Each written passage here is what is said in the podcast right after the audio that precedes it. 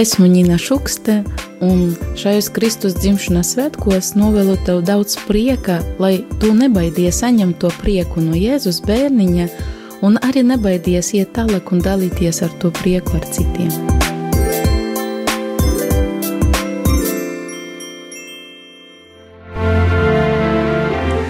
Jaunas stundas sākums ir 11,1 minūte 31. decembra vakarā, un joprojām šeit studijā Radio Marija darbinieku kolektīvs, lai sagaidītu 2018. gadu kopā ar tevi klausītājs. Mēs ceram, ka tur, kur šobrīd tu esi, tur ir šī svētku sajūta, ka tur ir prieks un daļa no tā prieka un saviņojuma, kuru mēs jūtam noslēdzot 2017. gadu un sagaidot jauno gadu, mēs vēlamies arī dāvāt tev. Iepriekšējo stundu mēs noslēdzām daloties par 2017. gada lielākajiem notikumiem Latvijā. Mēs Richard, visi nepadalījāmies. Jā, mēs vēl nepaspējām. Rihards noteikti nepaspēja padalīties. Rihards nevar nociesties. Es nevaru nociesties. Šī, šī, šī dziesma bija tik grūta, vai ne? Ka jāgaida, jāgaida, jāgaida, kad beidzot dos vārdu. Jā, es domāju, jauns gads tuvojas jau, jau Jā, mazāk kā stunda līdz, līdz jaunam gadam, tad jāpasaka pateikt uh, lietu Latvijā, notikumu Latvijā. Nu, Es, es, es ļoti ātri, bet, bet, bet dažas notikumus labi. Man ļoti patīk sports un tēma par sportu, jo mazāk liekas, man es pats sportoju, jo vairāk es interesējos par sportu. Un šogad man liekas, pats esmu gaužām sportojis, bet gaužām daudz interesējies par sportu. Un uh, dažas uzvārdus, ko gribu pateikt, un Latvija, nu īstenībā arī pasaulē. Uh, piemēram, tāds uh, kungs kā Pauls Jonas. Zinām tādu? Jā, es par viņu uzzināju, gatavojoties šim raidījumam, un es biju pārsteigts, ka mums ir uh, motocross teikt, leģenda ne tikai Matīs Karro, bet izrādās arī jauns viņam pienācis klāt draugs. Ir. Es Jā, tā... tieši nesen redzēju sižetu televīzijā diezgan Aha. daudz, tā, ka man liekas, vairāk kā stundu gara filma bija par viņu. Nu jā, būtībā Pauls Jonas tātad ir, jā, motocrossa braucējs, un viņš ir pasaules čempions MX2 klasē, tātad 2017. gadā. Par to milzīgs prieks. Ko gribi vēl izcelt Latvietis Lemānā? Lemānas uh, sacensības, domāju, ka zinām, daudz esam dzirdējuši. Tā, kas notiek Francijā 24 stundu tāds izturības brauciens, daudz litu kilometru, daudz litu mokošu trasi, tad arī Latvijas ir piedalījies. Kā viņam gāja? Nu, viņam, ar komandu, viņam ar savu komandu bija kaut kāda 20, kaut kāda vieta, bet, bet līdz galam tika un finišēja. Un tas jau arī ir ne visas komandas. Nu, ne, kurš katrs var nobraukt diennakti no vietas. jā, jā. Gribu izcelt arī Jāni Baumani un Reini Nitišu. Un, uh, arī Latviju tādā ziņā, ka otro gadu pēc kārtas pasaules rallija krosa sacensības notiek posms Latvijā. Un es domāju, ka šeit mums ir noteikti arī jāpiemina mūsu prezidentu Mareku, kurš ir daļa no šīs komandas, kas organizē šo Jā. pasākumu. Un īsnībā mēs arī Rihardu runājām rudenī pārsteidzoši maz par to raksta, bet tas ir pasaules līmeņa notikums, pasaules līmeņa zvaigznes, kuri paraksta lielus līgumus ar pasaules zīmoliem kurus viņi reklamē, un, un visi šie cilvēki bija šeit, šeit Latvijā, un jau otro gadu pēc kārtas diezgan labā, nu, viņi labi novērtē Latvijas šo līmeni, gan trasi, gan organizēšanu, kurā tiek šis pasākums organizēts. Patiešām prieks par latviešiem par ļoti augstu līmeņu kvalitatīvu organizēšanu, un patiešām piemin arī to, ka trase ir ļoti īpaša ar to, ka viņi ir pilsētā galvaspilsētā, gandrīz centrā, un pat laikā tik ļoti dabai tāda tuva, jo tur arī koki un, un, un, un tāds, tāds mežiņš. Un, nu, kur... ne, tas nepadara to visu nedaudz bīstamāk, ja tur ir tā kā koki trasē. Interesantāk. Jā. nu, Interesantāk. Tad ātri izskrienot tālāk, tad vēl gribu arī piemi, pieminēt uh, tādu uh, puisi kā Ļebedevu. Andžeju. Andžeju Ļebedevu. Wow! Zinām tādu priesteris Pēters. Andžejs. Pirmo reizi tātad arī Latvietis ir motosporta vēsturē Speedwayā pasaules čempions. Spīdvejs, tas, tas ir tas, bet spīdvejs īstenībā Latvijā nav jauns sporta veids. Tas Latvijā nav jauns. Nu, Daugaupilī spīdveju jau kopš akmens laikmeta Lūdzu, arī, arī Ļebeģevs arī ir no Daugavpils puses. arī līdz šim viņš arī ir startējis no, tad, no Daugavpils komandas, bet tagad viņš ir no Polijas komandas. Bet jā, pasaules čempionātā pirmais Latvijas, kurš ir Eiropas čempions, piedod, Eiropas čempions. Eiropas čempions. Nu, lūk, par to arī milzīgs prieks un dažni dažādākie notikumi. Taču neaizmirsīs tenisu un boksu. Nu, tomēr vismaz pieminēt. Tenis. Protams, protams Maira Briedis nevar aizmirst pasaules čempions boksā. Un tagad mēs gaidām janvārī cīņu, kur divi pasaules čempioni tiksies - Ukraiņu. Varētu abas divas radio Marijas savā starpā likmes, kurš, kurš, kur Ko, koment, komentēt boksu maču. Jā. jā, vēl te arī pieminēja tātad tenisu un tenisā, protams, ka Aļona Stapenko ir izcils uh, sniegums, izcils Nu, brīnums. Eiropas cilvēks. Ko es arī gribētu pateikt, ka arī pieminēt Anastasiju Sevastovu un uh, Latvija līdz ar to ar uh, Aļonu un Anastasiju ierindojas tenī, kā div, top 20 pasaulē tenisā ir divas latvietas. Sevastovē 16. vieta. Jā, tā ir tikai un vienīgi tādām lielvalstīm kā ASV, Krievijai un Francijai un Latvijai, Tā, kur ka top mēs esam- 22. Uh, Mēs tagad esam lielvalsts. Ostapenko Jā. šīs sezonas sākumā bija 47. vietā, un sezonas tagad? beigās viņa ir 7. vietā. Super. Viņa ir apsteigusi Sevastovu, pateicoties, protams, šiem lieliem sasniegumiem. Bet kā tad īsti ir ar to viņas vārdu? Aļona vai Jeļena? Nu, tad kā tur īsti ir? Rihards baidās atbildēt. Nē, Rihards ziņo, es atceros, ka viņš vadīja raidījumu kopā ar uh, prāmnieku, un prāmnieks izstāstīja, tur, kā tur īsti ir. Jā, bet arī tie stāsti un skaidrojumi par to arī ir pretrunīgi. Es arī gribētu pajautāt, kā tad ir Ostapenko vai Ostapenko? Nu, tas jau tikai par izrunu jautājums. To, Bet tad vārds kāds. Judīta, tu līdās nākamajā roku, viņa atbildēs uz Negribu, ne, jautājumu. negribu vispār atbildēt uz šo jautājumu. Man jautājums, vai mēs arī par daļsadošanas jauno zvaigzni runāsim. Tā mēs arī neuzzināsim Aļona vai Ieļena. Jā, hokejā mums nav gājis, varbūt tās tehnoloģiskāk varētu cerēt, bet tomēr uz otro pusi jau tā kā labāk bija, vai ne, nekā tās sezonas sākās. Jā, ir daļslidošanas zvaigznes judīt. Jā, no Daugavpils, starp citu, manuprāt, viņš ir, vai ne? Māri, viņš ir no. Daugavpils, jā? Noteikti. Pazīsti? Vārds viņam ir Denis, uzvārds Vasiljevs. Viņš pagājušajā gadā, nu labi, tas ir par pagājušo gadu, viņš izcīnīja divas medaļas, bet viņš ir arī kvalificējies, lai brauktu uz Olimpiskajām spēlēm. Tā kā Latvija pēc ļoti ilgiem gadiem tiks pārstāvēt daļslidošanā Olimpiskajās spēlēs. Oho. Šo faktu es biju palaidis garām. Jā, jā, jā. Ir Nu, mēs tā uz maiņām. Te hokejs, te daļslidošana, te daļslidošana, te hokejs. Bet tad. Uh, Par to Aļonu un es, jā, es tomēr gribu Nu, pabeigt. Rihard, Kā tad ir. Rihard? Nu, tu esi. Es esmu par šo jautājumu runājis ētrā jā, ar Tomu Brānnieku, kurš uh, arī ir uh, viesais Sports Baltica um, žurnālists. Viņš teica, ka īstais vārds ir ķeļena, bet viņa tiek uzrunāta kā Aļona. Jo?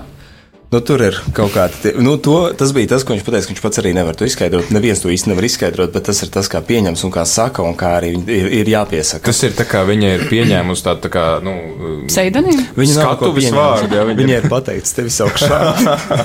Tā kā īstenībā tevi sauc šādi, bet, bet Tā kā tu līdz galam sauc tas šādi. skaidrojums pareizs īsti. Nu, Arī uh, viss uh, vis tā vietne, kur mēs ejam meklēt pēc pamata informācijas, šķietam visgudrākā uh, vieta inform, in, internetā.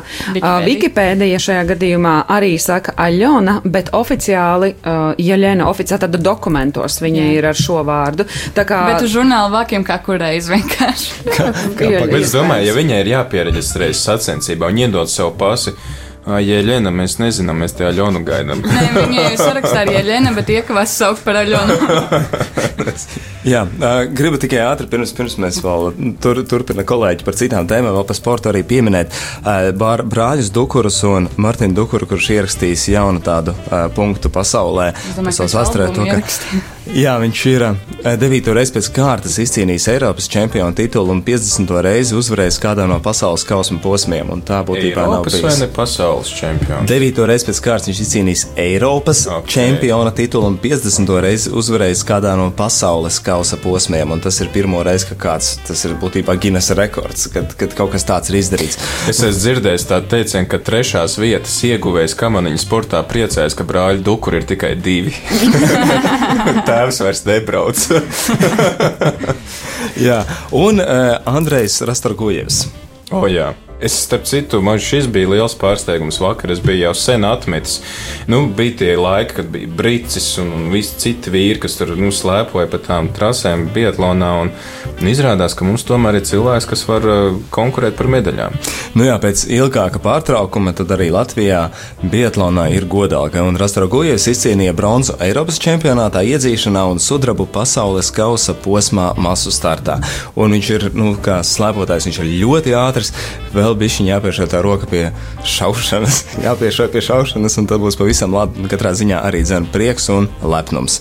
Uh, izskrēju ātri tiem dažiem. Bet, vēl varbūt es negribu to pabeigt, bet pieminēt uh, basketbolu Eiropas čempionātu basketbolā, kas bija ļoti, ļoti, ļoti, ļoti labi mums cīnījās.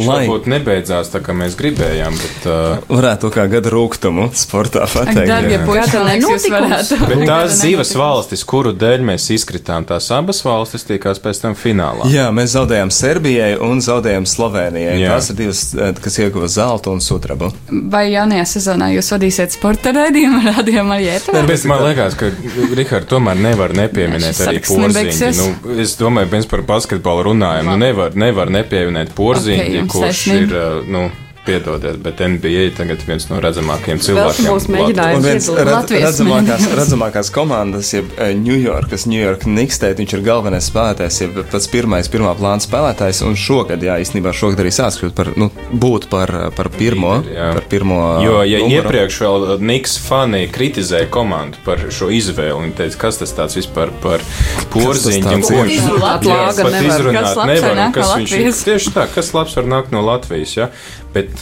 nu, viņam nepagāja ne pāris mēneši, ka jau tur visi tur. Jā, jā. jā. Man šķiet, ka jāklausās kāda dziesma. Jā, noklausās kāda dziesma. Rezumējot, jāsaka, ka šajā 2007. gadā, uz kuru mēs jau varam atskatīties, 17. Kā, domā, jā, 17. 17. Mhm. kurš jau te jau vai noslēdzies, mēs varam ar gandarījuma sajūtu teikt, ka latviešu sportisti ir padarījuši labu darbu.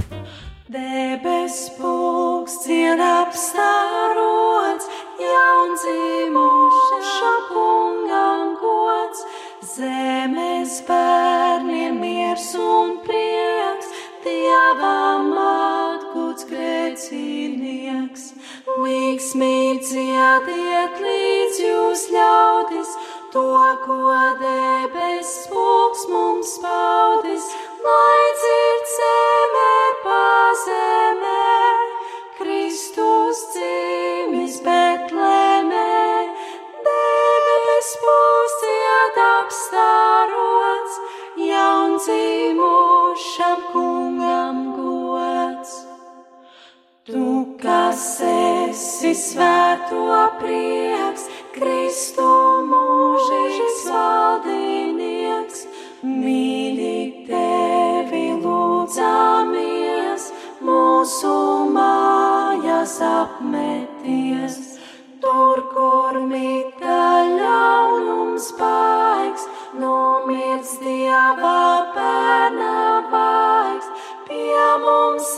atnāk dieva dēls, Jēzus sauc Immanuels, debes mūs dzied apstārots, jaundzīvošam kungam gods.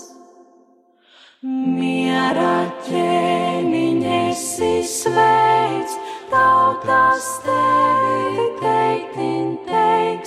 gaišu laimīgs dzīves rīts, nu ir ļaudīm iezvanīts.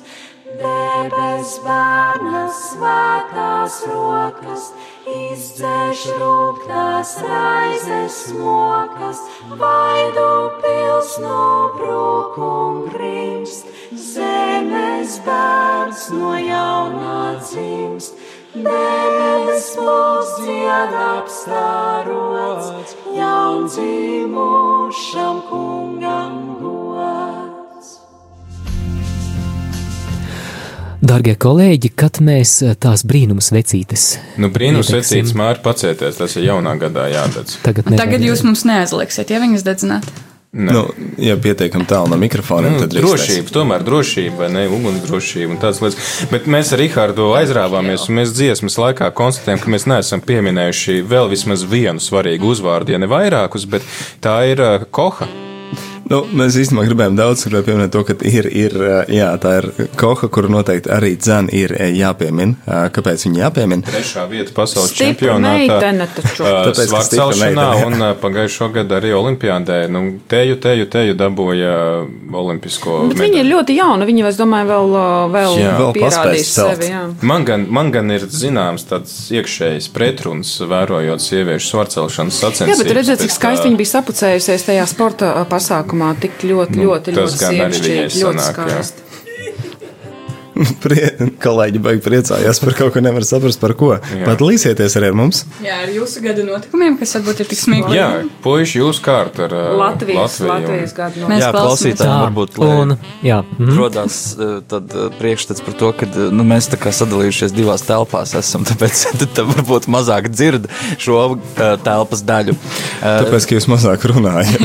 Jā, tas ir varētu būt diezgan tās, loģiski. kādam arī tās pogas tur jāregulē. Tas, zin, tā, es, vismaz es esmu tāds viens kastīts Bet cilvēks. Tātad gada notikums Latvijā. Jā, un tas Lien laukā mans no gada notikums kastītes. šobrīd ir šeit, un tagad sēdēt pie pulta. Tas ir mans gada notikums. Bet Latvijas mērogā diez vai. Um, Māri? Labi, Māri, kāds ir mans gada notikums Latvijā? Jā? Tā, pirms brīža gavilēja sporta fani.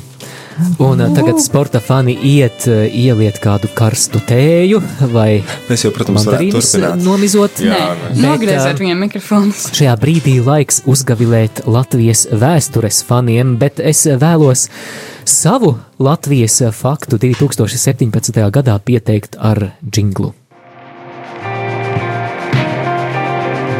Es esmu Prīsīs Rodions, un tu klausies Radio Mārija Latvijā.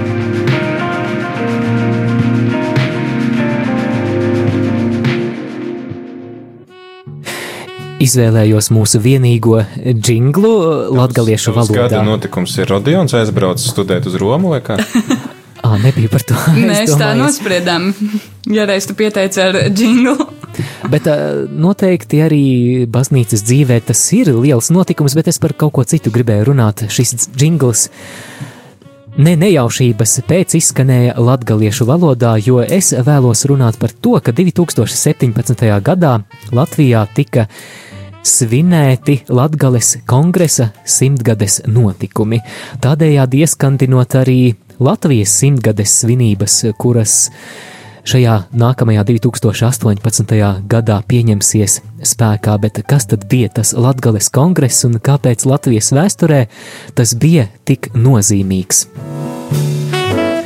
Patiesībā Latgales kongresam mēs varam lielā mērā pateikties par to, ka Latviju, vienotu Latviju šodien veido visi četri novadi - Kurzeme, Vidzeme, Zemgale un Latgale. Tas bija nu jau tālais 1917. gads, tātad pirms simts gadiem, kad eh, 9. un 10. maijā Rēzeknē notikušajā Latgales kongresā Latgales iedzīvotāji vai pārstāvji pieņēma lēmumu, ka mēs vēlamies būt vienotā valstī ar pārējiem Latvijas novadiem. Un mūsdienās varbūt ir grūti saprast eh, šī notikuma nozīmību, jo mums liekas pašsaprotami. Latgali, eh, Latgale ir neatņemama daļa no Latvijas, bet ja mēs atgriežamies laikā pirms simts gadiem, tad apzināmies, ka pirmkārt Latgale no pārējiem novadiem bija nošķirta arī ne tikai teritoriāli, bet arī administratīvi. Tātad, ja bija tāda kurzemes guberņa, bija vidzemes guberņa, tad ā, Latgale savukārt bija Viķepskas guberņā, un līdz ar to, lai kārtotu kādas formalitātes, tad ā, Latgales iedzīvotājiem bija jābrauc nevis uz Rīgu, bet uz Viķepsku, kas ir šodienas Baltkrievijas teritorijā. Un ne tikai šis administratīvais aspekts, bet arī, protams, šī kultūras atšķirība, īpatnēja valoda vai dialekts, un, protams, arī ticība, katolicisms latgalē. Un tāpēc šis notikums pirms simts gadiem, 1917. gada 9. un 10. maijā, bija tas brīdis, kad tika pieņemta deklarācija par latgaliešu politiski aktīvās daļas vēlmēm, un es vēlos nocitēt arī citātu, tas būs pirmais punkts šajā deklarācijā. Mēs, Latgolas latvīši, pilnvarnieki sasapuļcējuši 26. un 27. aprīlī Riezeknē, tātad pēc vecā stila tas bija aprīlis, sasauktā kongresā, atzēdami latvīšus, kuri dzīvoja Vicepskas guberņā, tai arī kurzemniekus un vidzemniekus par vīnu latvīšu tautu, nosprīdem apsavienot ar kurzemes un vidzemes latvīšiem vīnā politiski autonomā tautas organismā, Krievijas valstī. Tātad Latvijas kongresa simtgades piemiņas pasākumi tie bija dažādi un daudzveidīgi šajā gadā. Tas bija gan Latvijas kongresa simtgades piemiņas pasākums, kongresa Reizeknē Gorā, un uh, tas bija arī pieminekļa atklāšanas brīdis Rēzeknē un daudzi citi pasākumi, tādējādi arī ieskano, ieskandinot Latvijas simtgades svinības. Es uh, gribu piebilst, uh, man ļoti patīk, ka Mārcis ir izvēlējies šo faktu. Un, um, man pašam tas bija jaunums, un es arī nezināju, ka um, šis um, kongress uh, turpinājās arī ar tādu lietu kā, kā Latviešu pagaidu Nacionālās padomas izveidošana. Un tas savukārt šis notikums šogad svin simtus gadus. Ja tā var teikt, kad 2000, kādā 2000, tātad 1917. gada 29. novembrī Valkā tika dibināta šāda Latviešu partija politiskā organizācija, kas būtībā lika pamatus um, par uh, apvienotas un autonomas Latvijas izveidošanu, kas tad sastāvētu no vidzemes, kurzemes un latgales uh, latviešu apriņķiem. Un, tā kā, jā, un tas, tas ir nozīmīgi. Jā, tāds vēsturisks apskats šogad nozīmīgs. Droši vien tad mums mūzikas pauze.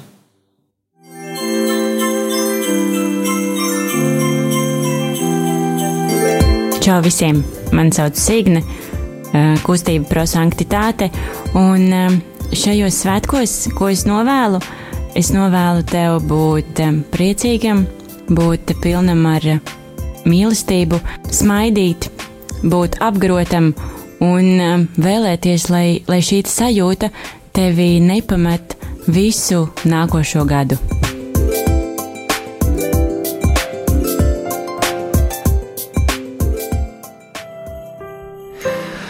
Mūzikas pauzē Velta ir izvēlējusies kādu īpašu sveicienu visiem jaunā gada sagaidītājiem. Velta, tava izvēle sakrīt arī ar, ja tā var teikt, ar klausītāju simpātijām, un tā ir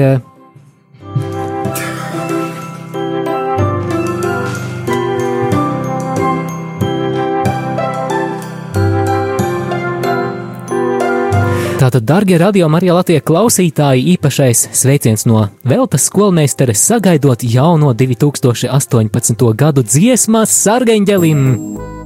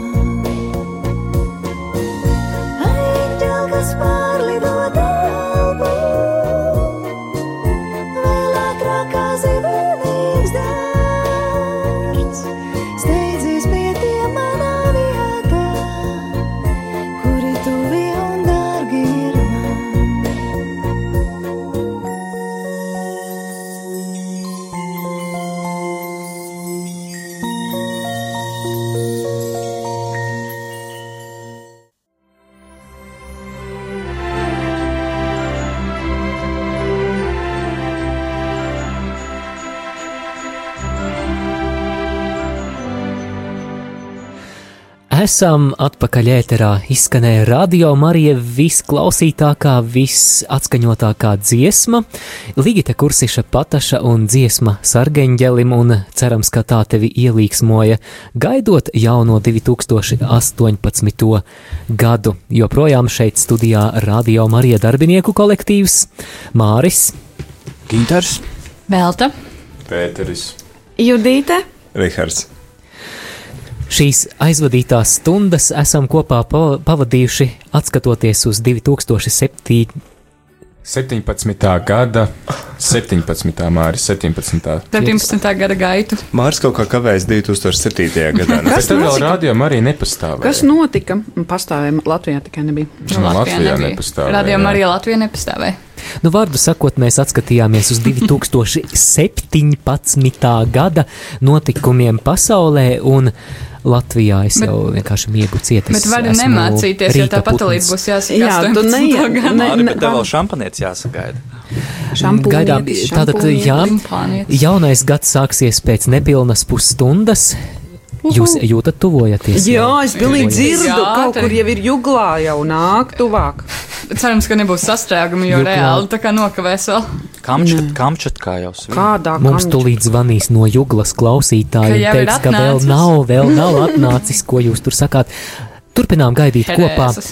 Un nākamā sadaļa, daloties par 2017. gada notikumiem, ir um, spilgtākie notikumi Radio Marija dzīvē. Latvija. Radio Marija Latvija. Latvija. Mums bija tāds jingls ar bērniem, kur viens saka, tu klausies radio Mariju, un cits bērns fonā Latvija. Latvija.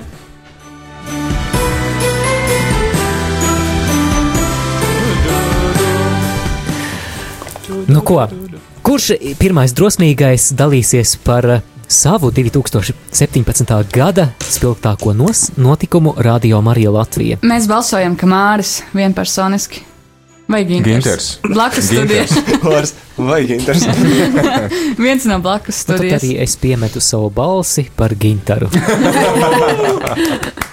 Uh, jā, paldies. Es uh, tikai varbūt tad kā tādu prologu šobrīd uh, gribu atgādināt par to, ka uh, šajā gadā rādījumā arī sāka savu trešo sezonu ar aktīvu liepājas iesaistīšanu, un man jau šķiet, ka nu, man kā tam tehniskajam cilvēkam tas bija arī uh, liels izaicinājums to visu izdarīt tā, lai tas daudz maz strādātu arī. Un paldies arī uh, brīvprātīgajiem cilvēkiem, kas šeit uh, Rīgā uh, man teiksim, man ir palīdzējuši. Un arī Jākap, tev sirsnīgs sveiciens, ja tu klausies šobrīd. Un, ja tu mūs šobrīd redzi, tad redzi. sveiciens. Un, un tādēļ, jā, tātad liepais studijas darbs, tas priekš manis personīgi liekas liels tāds notikums.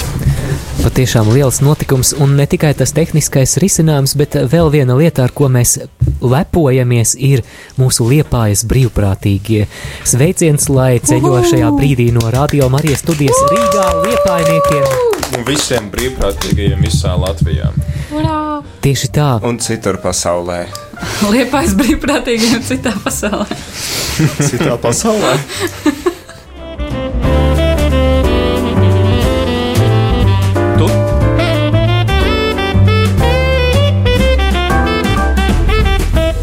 Es, es.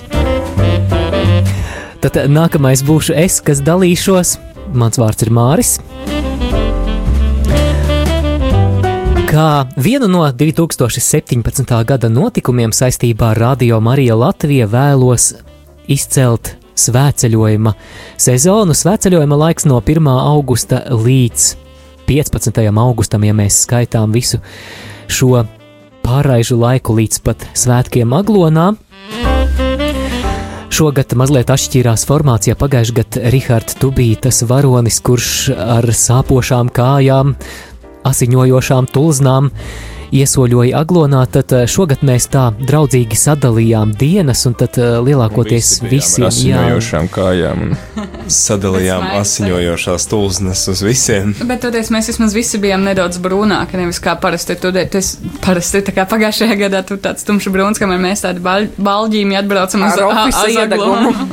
Jā, ar zilo, zilo staru apgaismojumu. Man bija tā iespēja iet svētceļojumā dienā, kas šajā 2017. gadā izrādās ir bijusi viskarstākā diena. Un, Mārim! Viņš to izturēja.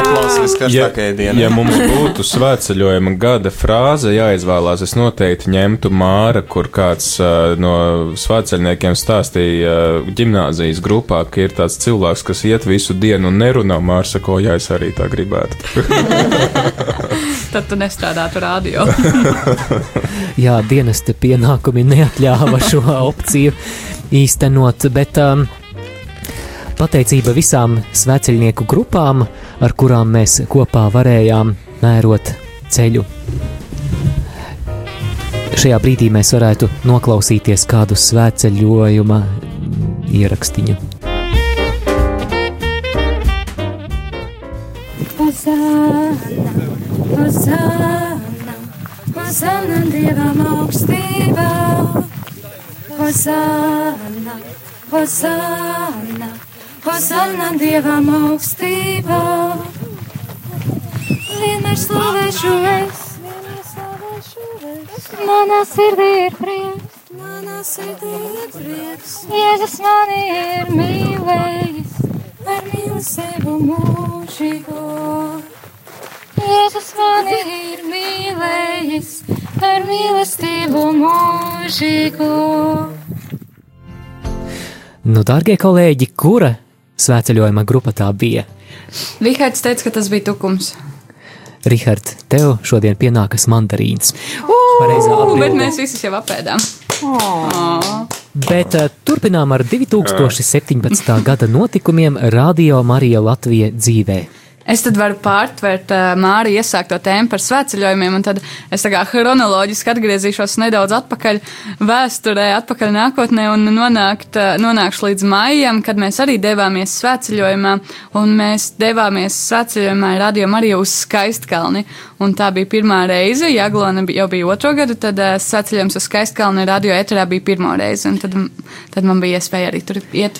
Un uz Skaistkalni mēs gājām ar Veltas kājām. Jā, ar manām kājām, bet arī ar Sabīnas Koniševas kājām un Marijas Annas Čopas kājām. Un tad mēs centāmies, nu tad cik vien varējām, uh, sniegt arī klausītājiem iespēju tad uh, lūgties kopā, kaut ko parunāt, paklausīties. Un atceros, ka mums bija līdzi tā kā mobilā studija, bet mums kā jau, nu, meitenēm uzreiz negāja tik labi un vienkārši. Un tad un beigu beigās mēs abus rītus svētās misas translējām ar diviem telefoniem. Un, un tas, tas izdevās. Un tas izdevās, un tas arī bija tāds pirmais, nu, mums jau bija tāds gadījums bijis pansionātā, ka mēs mm, translējām misiju. Jā, mēs translējām misiju ar telefoniem, bet tagad tas bija tā kā vēl citādāk, jo mums tā kā bija studija līdzi, bet mēs sapratām, ka nu nav tik traki arī tādos gadījumos iztikt ar vēl mobilāko studiju, kāda ir iespējama ar diviem telefoniem. Paldies, Bet mums telefoniem. maijā bija nozīmīgs notikums ne tikai svētceļojums, vai ne? Nu, mēs iesākām māju ar svētceļojumu, bet pirms tam jau bija notikuši jau pirmie, pirmie notikumi māja dziedājuma projekta sakarā, un patiesībā jau mūsu māja dziedājuma projekts sākās ne tikai maijā, bet mums jau tas sākās martā, kad mēs iesniedzām, un vēl mazliet ātrāk, kad mēs iesniedzām projektu, un, un kāpēc tas ir īpašāks notikums šogad, ja mēs arī pagājušajā gadā maija dziedājums translējām ar Riharda Nu, cauri Rihardam translējām. cauri Rihardam translējām. Viņš uh, šķērsoja Latviju vairākas reizes, lai varētu nokļūt no punkta A uz punktu B, un tad C un D un tālāk. Bet uh, jā, šogad mēs rakstījām projektu tāpēc, lai šos materiālus saglabātu un nodotu kultūras mantojuma glabāšanai. Un esam šobrīd, protams, ļoti, ļoti priecīgi un ļoti pateicīgi arī par atsaucību visiem cilvēkiem, kas ir pretī. Iznāk Rihardam, kad viņš ierodas, un, un atbildes telefona zvaniem, kad viņš zvana, lai sa sakoordinētu šo te ierašanos un translēšanu. Un arī paldies arī visai komandai, kas piedalījās šeit montēja. Pēc tam bija milzīgs montāžas darbs. Paldies Ginteram un Veltai, kurā arī piedalījās tajā visā. Un tas viss tika maketēts un taisīts, gatavots, skaisti iepakots, ļoti, ļoti glīti noformēts un nodots gan pašām, pašām draudzēm, pašām vietām, kur bija šie dziedājumi, gan arī tika nodots oficiāli Latvijas Nacionālajā bibliotekā kultūras mantojuma saglabāšanai. Nav kauns dalīt tālāk citiem. Nav kauns dalīt tālāk, un arī pēc 50, 100, 150 un x vēl daudziem gadiem Radio Marija Latvija vārds būs lasāms, dzirdams un ieguldījums būs novērtējams. Paklausīsimies kaut ko no māja dziedājumiem. Priecīgs, aleluja! Labi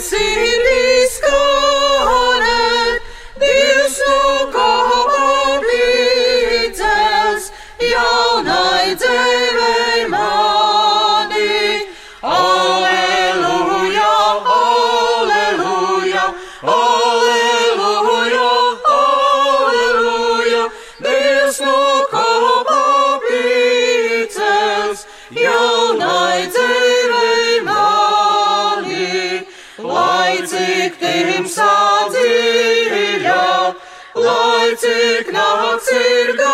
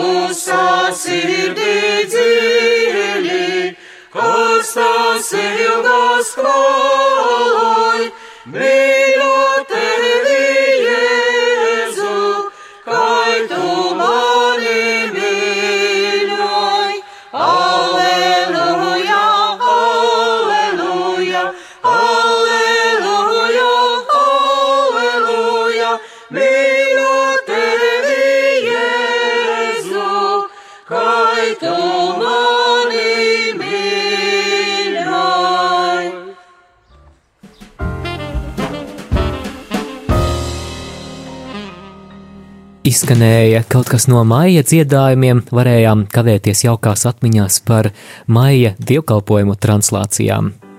Tikai pie šī punkta vēl gribēju pieminēt uh, lielu pateicību tiem, kas piedalījās maija dziedājumos, kas ļāvās sev ierakstīt, jo tas jau arī tomēr tāds satraukums un nedaudz arī pamaina. Bija vietas, kur tad īpaši pamainīja to laiku, lai pielāgotos radio Marijai, lai varētu būt pie mums ēterā. Un uh, arī atceros īpaši vienu vietu, kur nu, šogad bija diezgan augsts maijā. Un, uh, ja pat maija sākumā pie maija dziedājumiem bija tā, ka pie krusta dzied, dzied līdz sāk sniegt, sniegt sniegs tādām biezām pikām, un tad pabeidzot dziedājumu ir kārtīgi balta zeme un balts krusts, un visi arī dziedātāji ir balti. Un uh, bija arī viena vieta, kur tā, nu, līt arī sāka tā, nu, tā, tā nu, sirsnīga lija. Un, uh, uh, Turpināt cilvēki dziedāt, turpināt dziedāt līdz pat pēdējiem, un, un es tā domāju, jo tomēr, nu, bet, nu, nu nekas, nu, tā, nu, ko, nu, cik būs, tik būs, mm. bet ne, viņi kārtīgi no, nodzied un, un nolūdzās līdz galam, un tad beigās viņam, viņiem saka, nu, jūs jau varējāt arī pārtraukt, viņš saka, nē, nē, nē, ieraksts ir mums vajag, un mēs tomēr lūdzamies līdz galam, līdz pēdējiem, un pēc tam es vēl kaut kādu pusotru stundu sēdēju mašīnā, tā, tā gāza lietas, kad mēs nevarējām savāt mikrofons un aparatūru. Es nekad Paldies. neaizmirsīšu to translāciju, kad beigās tev bija iespēja izvilkt značku, un tad tu teici, ka tev pirksti tā nosaluši, ka nevar attīt. Pastāstiet, atgādiniet, kas ir značkas. Značkas ir zīmītes, kuras uh, velk tātad pie krusta, kas ir sanākuši kopā šie lūdzēji, un ir značkas vienai dienai, ir značkas nedēļai, ir značkas visam maija mēnesim, un tas ir tātad lūkšanas vai kādas noteiktas apņemšanās, ko tad cilvēks apņemās šo noteikto laiku uh, darīt, ievērot. Man ir liels prieks, ka mums pienāca uz ēteru liecības, vismaz viena noteikti, bet man liekas, ka tāds bija vairākas par to, ka cilvēki klausoties ēterā māja dziedājumus, nu, savās draudzēs tomēr nospried, ka, hei, nu, ja viņi var savākties tepat mums blakus draudzē, tad mēs arī varam un atsākt šīs tradīcijas savās draudzēs. Jā, mums jā. pat bija arī informācija par to, ka atjaunotās krusta vietas, lai būtu kur. Jā, jā, mums par sarkaniem tur teica, jā, jā. un vēl viena vieta bija neatceros. Un, Ah, un bija jā. vēl kāds cilvēks, kas gribēja to aizsākt vidzemē. Vidzemē, jā, par vidzemē arī vēl bija. Jā, kaut kā prasīja prāvestam, kur tuvākā vieta, kur ir dziedājumi. Cerams, ka viņš neteica, nu, Latgalē. Kā redzat, tas varbūt vēl izplatīsies citos novados. Beidzot, arī.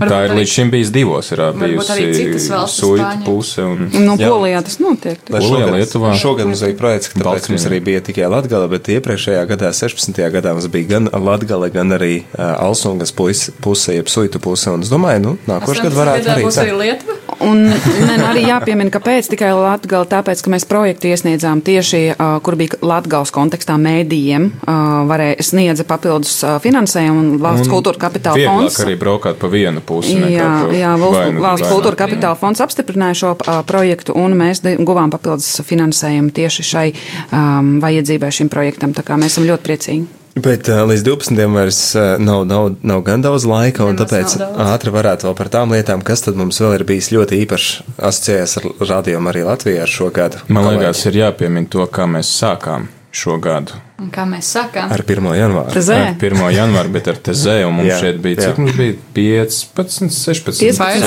16 jaunieši. Un pa visiem kopā, gan studijā, gan katrās mājās, kur mēs uzņēmām kolēģiem, mums bija kādi 40. Jā, pie 40. Jā, mēs kopā, taisījām par, ģimenes pusdienas kopīgas. Jā, pie, pie Riharda palika laikam Čet, divas, četras. četras gabals, jā. jā. Pie manis bija seši. Bija kādi pieci jaunieši. Man bija tikai divi. Jā, bet kopumā sanāk daudz. Tā, tā mums, un vēl pēc tam vēl prezidents arī ar, jā. ar, ar sievu bija bet, uzņēmuši vairākus. Man liekas, tas bija ļoti īpaši. Bet tas efektīvāk. Arī, arī jā, jo rādījām arī, arī uzņēma, jā. un tad mums reizēm bija tāds, um, atvainojiet, mums kaut kas ir jāieraksta, vai jūs varētu paņemt guļam maisiņus nost, mums te vajag nedaudz apsēsties. Mums vajag pastrādāt. Bet man, man kaut kā patika tā noskaņa ļoti, ka ļoti. tu te atnāc un te ir cilvēki, kas vienā istabā sēž un dzer tēju, otrā studijā, nu labi, tie franči te mums pārkurināja tās studijas, atgriezuši radiators līdz, līdz pāri, pāri vispār jebkādām, nu, manuprāt, ja es esmu pieredzējis cilvēku, nu, bet droši vien, ka Judīt jutās ērti. jā, jā, jā.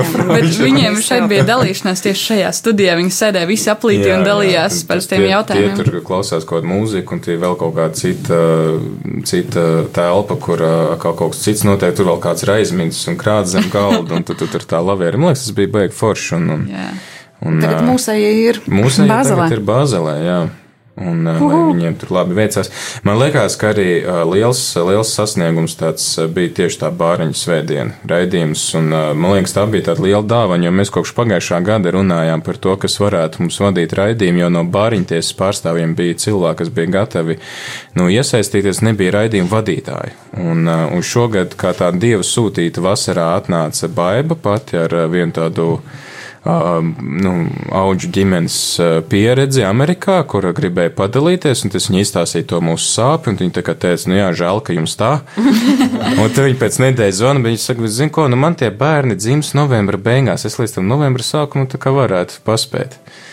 Vai ne? Forši. Un, eh, nu, Baiba gan pēdējo raidījumu nepiedzīvoja, jo viņa. Nu, viņa piedzīvoja. nu, tie, tieši, nu, es domāju tā, ka, nu, viņa, nu, pat nevarēja novadīt, jo, jo tie bērniņi bija izdomājuši jau sākt nākt ātrāk pasaulē, bet uh, super, man liekas, tas bija uh, viens no labākajiem raidījumiem un, un tiešām bija interesants un, uh, man liekas, tāds labs, labs. Uh, labs nu, tāda arī jāsaka, arī Artava, tāda mūsu, mūsu Artava tajā, tajā visā, kas ir sabiedrībā ļoti aktuāls un ļoti svarīgs patiesībā. Nu, katrā ziņā milzīgs paldies Baibai Zemturē par, Jā. par uh, raidījumu. Jā.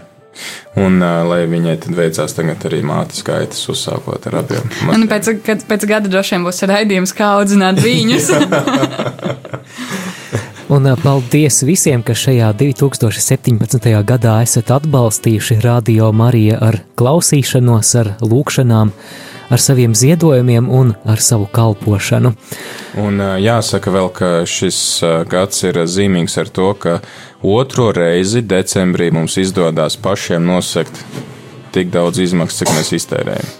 Jā, nu, tas parasti notiek decembrī. Jā, pagājušā gada bija 14,200. Ja? 14,100 un šogad 13,900. Paldies Jā, klausītājiem. Kā, tas nozīmē, ka mēs varam, ja mēs sasparojamies, sasparojamies mēs varam paši sevi arī tā teikt, nosakt. Nu, esam diezgan liela ģimene, nu tā ka pa visiem Jā. spēkiem vajadzētu būt tam iespējamam, vai ne? Un ir Katrā ziņā es vēl varu piebilst, ka man priecē redzēt arī to klausītāju skaitu, kas mums pa palielinās. Teiksim, salīdzinot, kā bija pirms gada, un vērojot šos ciparus uh, internetā. Nu, jā, mēs, jā, tad nu, mēs redzam, ka tas pastāvīgais uh, cipars ar vienu aug lielāks lēnām, bet aug, un par to liels prieks. Paldies, ka klausāties! Jā, bet man liekas, ka priekš manis laikam tāds uh, viens no zīmīgākajiem rādījuma arī Latvijas notikumiem tomēr es atgriežos pie tā, pie kā mēs sākām Riharda Kāzes. Jo, Forši. jā, nu, man liekas, ka tas bija kaut kas tāds, kam arī sekoja daudz cilvēku līdzi. Un, mēs tās netranslējām. Mēs tās netranslējām, bet ļoti daudz cilvēku. Rihards ilgu mūžu jums kopā. Un, uh... Tagad bildinājums bija ēterā, tikai tas atkal iesniedzās 2016. gadā. Jā, mēs nevaram tagad par to tagad it kā, tagad, bet, it kā nevaram. Tā nevar pieminēt, tas bija skaists, skaists notikums. Un, uh, mm. bet, nu, Dārgie kolēģi, par ko mēs nākamā gada Rihardi? Skatieties, pulksteni jau, jau pēdējās minūtes rīt. Mēs varētu doties kādā muzikālā pārtraukumā. Lai mēs varam tikmēr sagatavot uh, svecītas brīnumus Jā. un, uh, un arī vēl burbuļūdeni. Bērnu, bērnu šampanieti. Jā, bērnu. Tiksimies drīz, drīz, tiksimies pavisam drīz pirms jaunās stundas un jaunā gada sākuma, bet lai skan pentatoniks ar dziesmu Joy to the World, prieks pasaulē. Joy to